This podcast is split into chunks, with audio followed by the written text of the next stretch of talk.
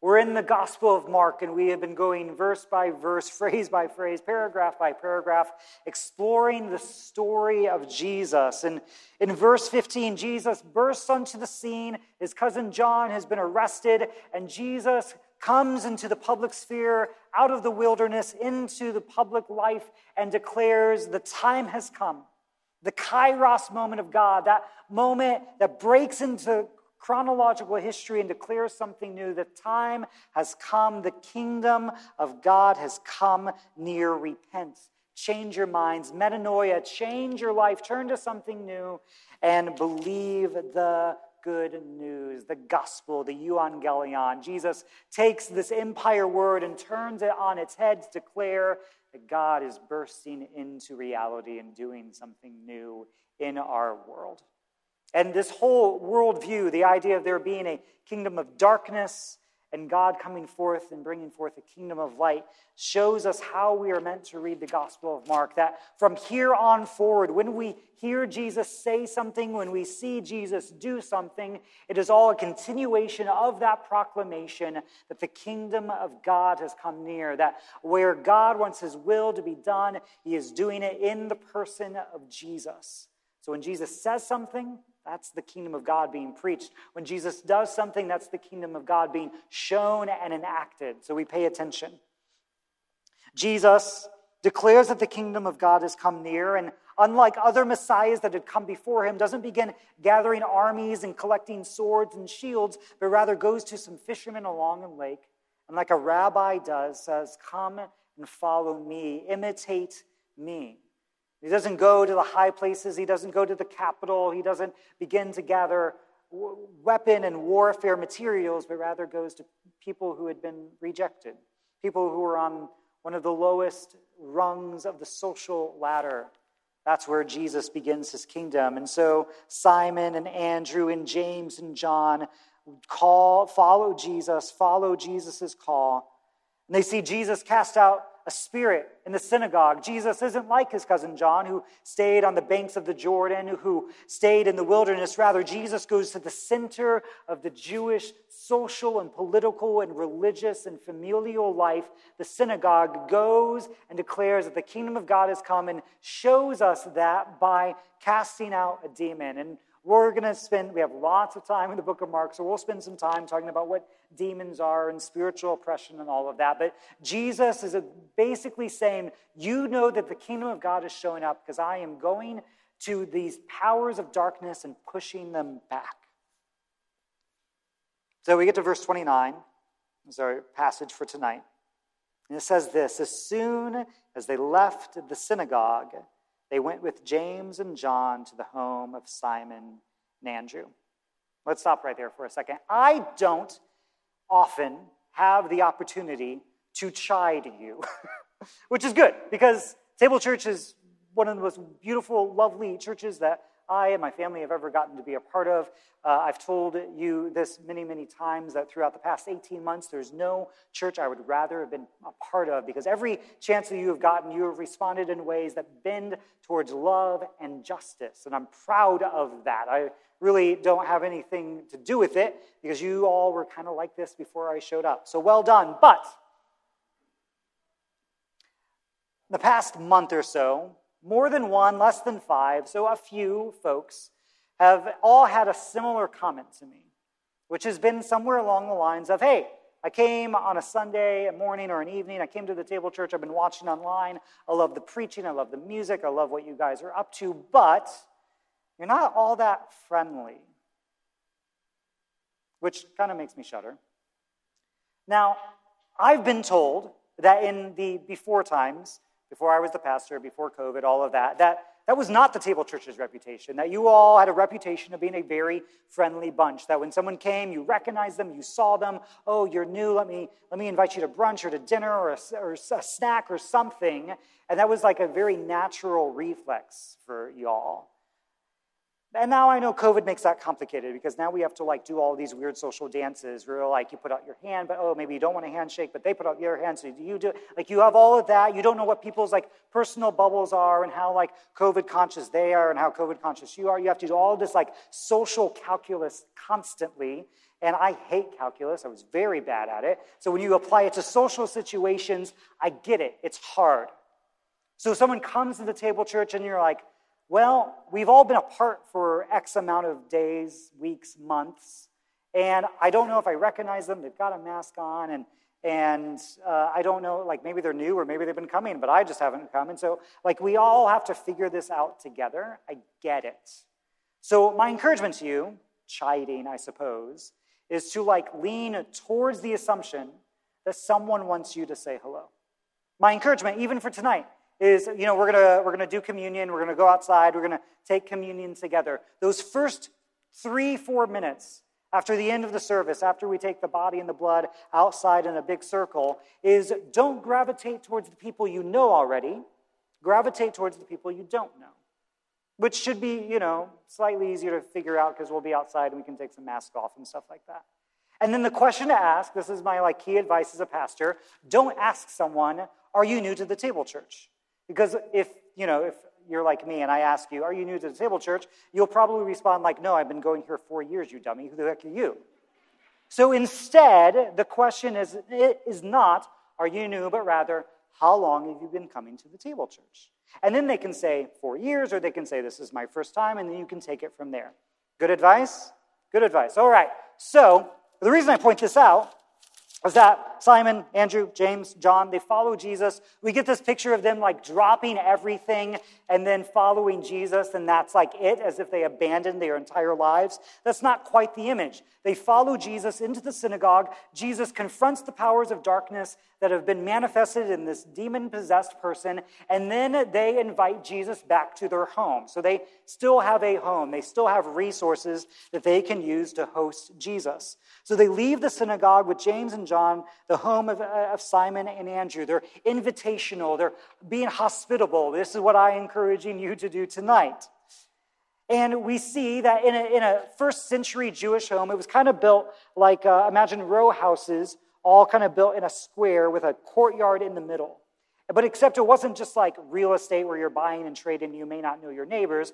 Rather is I get married, and then I move in with my in-laws, and then I have kids, and they move in next door to me, and then like they get married to someone's like third or fourth cousin, and they move in next door to them. And so it's this extended family, like an oikos is the Greek word, uh, seventy, eighty people who all kind of have a shared relationship together, and they have the, these large homes. Maybe you knock down a wall so you have easier access to like your ailing parents. You have a courtyard in the middle where you keep your livestock or your grain, things like that. So they invite Jesus back into Simon and Andrew's home, and Simon has a mother-in-law who is sick. And the only way that I'm aware of to get a mother-in-law is to get married. Simon has a wife, he has a mother-in-law, he's got a family.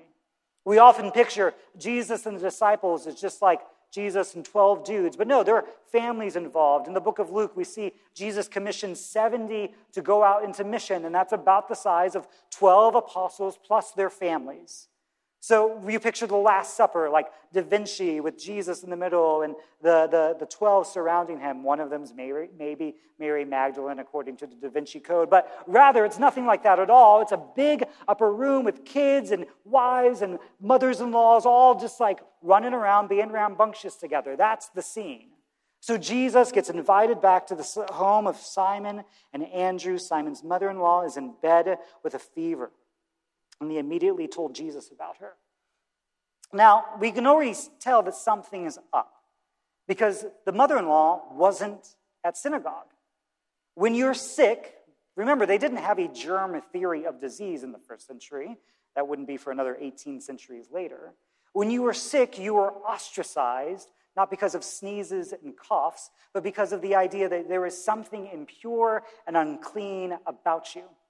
In our modern society, we very much separate the physical and the spiritual, but that's nonsense from a Jewish point of view. They are mingling together, two sides of the same coin. And so if you've got a fever, there's not just something wrong with your body, there must be something wrong with your soul as well. And so Simon's mother-in-law, Simon's wife's mom, has been not been allowed to go to synagogue. Jesus gets invited into her home and only then meets the mother-in-law. So they tell Jesus about her. Now, if you have invited the, the local rabbi into your home, You might mention the mother-in-law, but she'd be locked away in a different room because you don't want the contagion of the sickness and the impurity to affect the rabbi. But Jesus does something different. Jesus went to her. This blows right over our heads, but this is unusual behavior. Rabbis don't go to sick people unless they're willing to get unclean themselves. Jesus goes to her, touches her, takes her by the hand, and helps her up. Jesus, rather than being contaminated by the sickness and the social impurity, the social ostracization of this woman, rather Jesus has a contagion of purity, a contagion of holiness, a contagion of wholeness and healing. Healing. Jesus is contagious in all the good ways. He goes to her, takes her by the hand, and then helps her up. And the fever, fever leaves her. Now, again, kind of weird language. It's not exactly how we talk about sickness today. We don't usually talk about sicknesses leaving. But again, physical, spiritual, very much connected in the Jewish worldview. And so a fever leaves her because it's very much like the same thing that Jesus does when he casts out or rebukes a demon. The fever leaves her because whatever had her be contagious, whatever had her be impure, is gone, is sent away. It can't stand in the presence of Jesus, and so it exits the scene. The fever leaves her, and she began to wait on them, to serve them. Now, I put this a question up on Instagram on the Table Church's account uh, with this passage saying, what questions do you have about this account? And all of the lady types were all up in arms about this part. She's been sick. She had a fever. And the first thing she has to do is get up and wait on them? What the heck? The feminists are upset. Probably as you should be. I'm not going to be judging that. But there's a couple things going on here. Number one, the idea of this woman getting up and immediately starting serving may be Mark's way of showing us that when Jesus heals someone, it's not like the next day after you're sick and you kind of feel a little groggy and a little bit better and you kind of just like force yourself to get back to work because you're technically better, but you really could use like another day of sleep. No, when Jesus heals someone, it's immediate, it's instant, and it brings them back to one hundred percent themselves. And so a woman in the first century who has the rabbi in her home is of course going to be like, I feel great. I got to do the thing that I ought to do, which is to get the meal ready, to prepare the house. That could be what Mark is talking about, but I think there's something else going on. The word for serve here is the word deaconos. Let me hear you say deaconos. Deaconos, it's where we get the word deacon, big, nice, churchy word that usually has something to do with like the people set aside in the church to serve the poor or the hungry or the material needs of the church in some way. You have elders and you have deacons. And it means to serve, to minister. Now, this word is used entirely three times in the book of Mark. It's used earlier in this first chapter about Jesus being in the wilderness, and he's tempted, and he's fasted, and then after the temptation, angels come to deacon him, to serve or to minister to him. So it's used once there. It's used a second time here about Simon's mother-in-law, who is made well and immediately gets up to deacon Jesus, to serve Jesus and the disciples. And it's used a third and final time in the book of Mark. Can anybody guess who gets this word applied to them? It's a good Sunday school answer. Jesus. Book of Mark quotes Jesus as saying, the Son of Man, how Jesus refers to himself, did not come into the world to be served, but to serve. Now, Mark has an agenda that we're going to see time and again in this gospel, about turning expectations upside down on their head. The phrase, the Son of God, is used at the very beginning, the beginning of the good news about Jesus, the Messiah, the Son of God. And the narrator knows that Jesus is the Son of God. The demons who Jesus cast out knows that Jesus is the Son of God. And there's only one other person in the book of Mark who knows that Jesus is the Son of God, and that's the centurion who is standing over the crucifixion. It's not the disciples who declare that Jesus is the Son of God. It's not other followers of Jesus. It's the centurion, the Roman, the enemy of the empire. That's the one who gets it. In the same way, it's not the disciples who know that they're meant to serve. It's not the disciples who are called to imitate Rabbi Jesus and who get it. We'll see time and again that the disciples are often the ones who don't get it. Rather, the only person, human being, who successfully imitates the way of Jesus, who came into the world not to be served, but to serve, is this woman. And so it may be slightly patriarchal or misogynistic, or it could be Mark's way of saying, you want to follow the way of Jesus? The disciples are going to fail you time and again at showing you how, but this woman who's healed by Jesus, she gets it. And that may come as a surprise to a first century reader who expects women to not get it. But certainly we don't think that way today. So Jesus goes to her, takes her by the hand, helps her up. The fever leaves her, and she began to wait, to serve, to minister for them. And that evening after sunset, the people brought to Jesus all who were ill and demon-possessed. Now, the thing I love about the book of Mark is there is this constant uh, essence of speed going on in the book, because Jesus comes to Capernaum. He goes to the synagogue. He begins to teach. He kicks out the demon. Then he immediately goes into the house, and he immediately heals uh, Simon's mother-in-law. And then sunset comes, and immediately, people begin to bring Jesus all the ill and demon-possessed in the city. Capernaum's about a city of about seventeen hundred people at the time.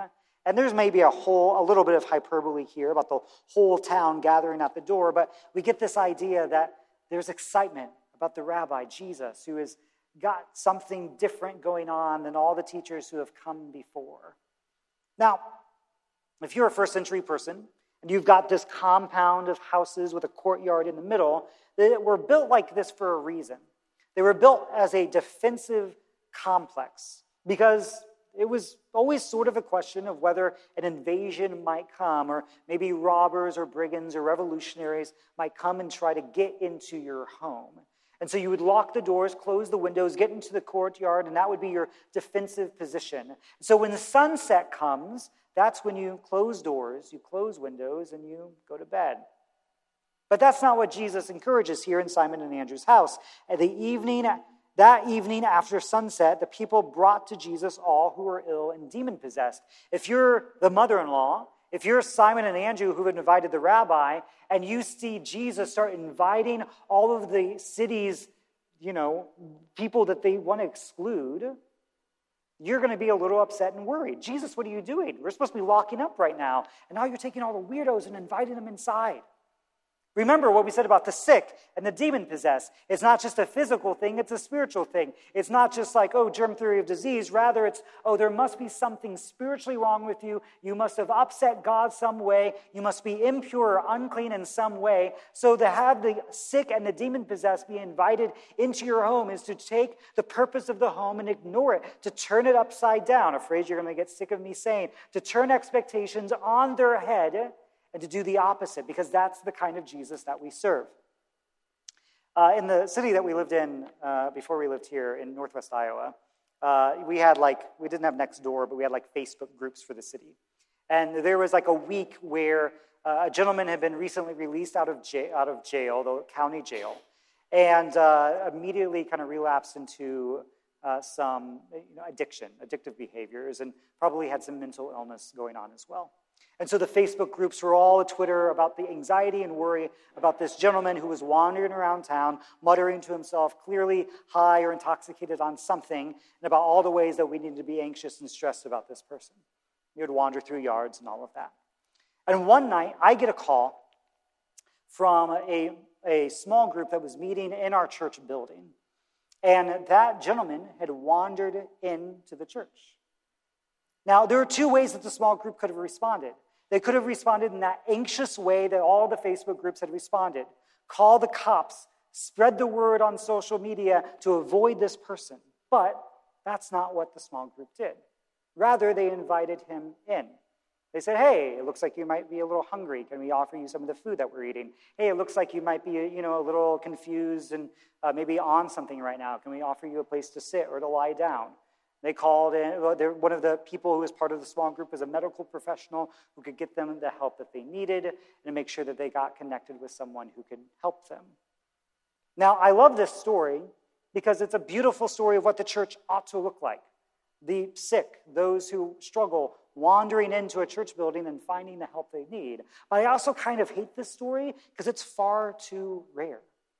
The church too often has a reputation of having doors locked, having windows closed, of it being the last place that someone who is struggling or down and out might show up at. Now, I feel like the Table Church might be beginning to turn that reputation of the capital C church around, but we have a long ways to go. This passage convicts me because I've got locks on my doors and my windows, and I've got a security system, and I know how to use it. And I look at a story of Jesus who is going into the disciples' home, offering healing, and then taking the place that should be the refuge, the castle of strength, and inverting it. Saying, what if this became a hospital instead? If Jesus did that to my house, I'd be a little upset. I imagine you might be as well. But Jesus invites us into a different kind of kingdom, a kingdom that does not exist for our own sake, but rather for the sake of others. As Bishop William Temple has said, the church is an organization that exists not for the sake of its members, but its non-members. And Jesus shows us that when he enters Simon and Andrew's house. He tech, takes the expectations and turns them. So that evening after sunset, the people brought to Jesus all who were ill and demon-possessed, and the whole town gathered at the door. What does Jesus do? Jesus healed many who had various diseases, and he also drove out many demons. The book of Mark, the gospel, shows us what it looks like when God shows up on planet Earth, like the nineties song of old, what if God were one of us? That's what this is answering. Now, there were attempts to answer this question throughout the Hebrew scriptures as well. When God shows up, God will rend the mountains, the oceans will boil, the mountains will be melted down like wax, and the judgment and the wrath of God will come. And then the Gospel of Mark comes along and says, yes, God will show up. God has shown up in Jesus, and Jesus is going to show us what judgment and wrath looks like, but it's not what we expect. It's about casting out the powers of darkness. It's about offering forgiveness and healing. And the God that we were so anxious about is now a God who shows us comfort. What if God were one of us? God would then show up in the town, turn our homes of refuge into hospitals, and begin healing and casting out many demons. The church and our homes ought to be looked wanting to imitate this way. And yes, I know we can talk about boundaries, we can talk about safety and wisdom. We, there's an idealistic picture that I know that we can't live up to and I don't expect us to. But I also think that when we talk about boundaries and principles and wisdom and all of that, there can be, at least for me, I'll speak for myself, a way that becomes an excuse to never have to encounter those who make me uncomfortable. And I think Jesus would say, hmm, maybe we can do better. And then it says, verse thirty-four, last half of it, Jesus would not let the demons speak because they knew who he was. So this actually happens quite a few times in the Gospel of Mark, where somebody knows who Jesus is, the Son of God, the Messiah, usually spiritual beings like these demons. And Jesus says, don't tell anyone. Or Jesus will do a miraculous healing and tell them, tell no one what happened. Now, why would Jesus do this? If God has shown up on the scene, why wouldn't God, in the person of Jesus, want everybody to know? Well, as we talked about in the beginning of this series, there were expectations about what the Messiah would be like. Jesus was not the first person to show up and be either called or call himself Messiah or Christ, the anointed one.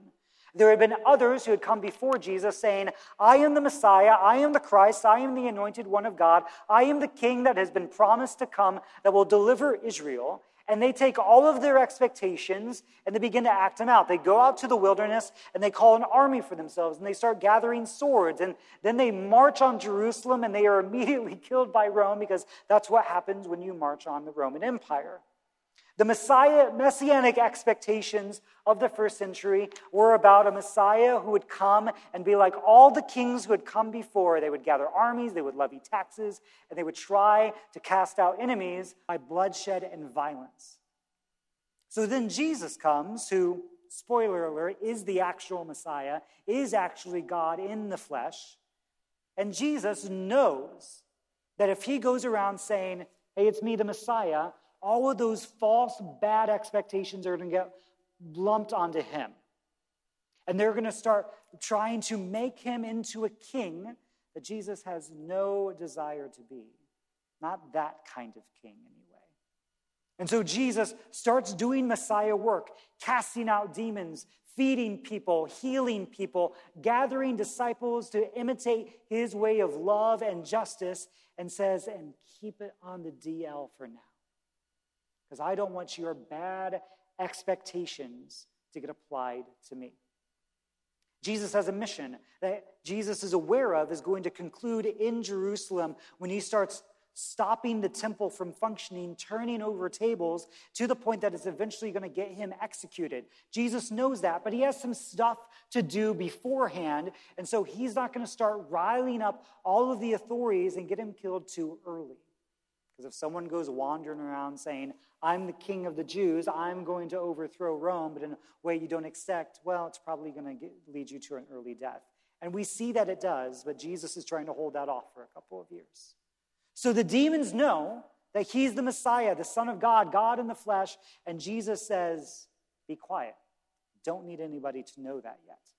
It's what scholars refer to as the messianic secret, the a recurring theme throughout Mark and the rest of the Gospels, that Jesus is trying to keep his mission quiet for now until his time has come. So Jesus shows up at Simon and Andrew's home. He brings healing, restoration. The mother-in-law shows us what a true disciple looks like as she imitates Jesus in the way of service. And then at sunset, when everyone's supposed to go to bed and lock their doors, Jesus turns homes into hospitals, begins offering healing, driving out the powers of darkness, and saying, shh, keep it on the D L. My time has not yet come. As I look at this pa- passage, I'm challenged in a couple of ways. One, few of us have experienced a church that fun- functions like this, that can bring healing, that can cast out systems of oppression and darkness and evil in a way as effective of, as Jesus has. Few of us have encountered churches and lives that have been so abandoned and dedicated to the power and to the will of God that when they move, evil shudders. And that makes me sad, to be honest, that so few of us have encountered that, have, have given ourselves to it or have been, seen it in action. But I'm also reminded that if we were there, if we were watching all of this happen, it may not look like the kind of movie exorcisms and miraculousness that we might expect. I wonder if we, if we were there, what it might look like to us is pulling up another chair at the table, inviting someone else in at the door, of exorcism, of getting rid of the demons and the power of darkness in someone's life is merely through the action of saying, hey, I know that you've been kicked out and left out and ostracized, and that's going to stop today. And that the demons might flee at just those words. And so that gives me a sense of hope that rather than try to put these extraordinary, supernatural expectations on ourselves and our churches and our worship services. Rather, we should begin with much more ordinary expectations of ourselves. To instead maybe make a slightly larger pot of soup and bake a slightly larger loaf of bread and to invite maybe one or two more people than we might be comfortable with otherwise into our homes, into our lives, into our social circles, so that we might learn from them, so that we might hear their story, so that we might, as the church, push away the powers of evil and darkness that, that keep away and divide and separate and leave people outside in the cold, and rather we become the church that includes and brings healing and makes friends out of strangers. I think that sort of ordinary work is what makes manifest, makes real, makes tangible, makes physical the extraordinary kingdom of God.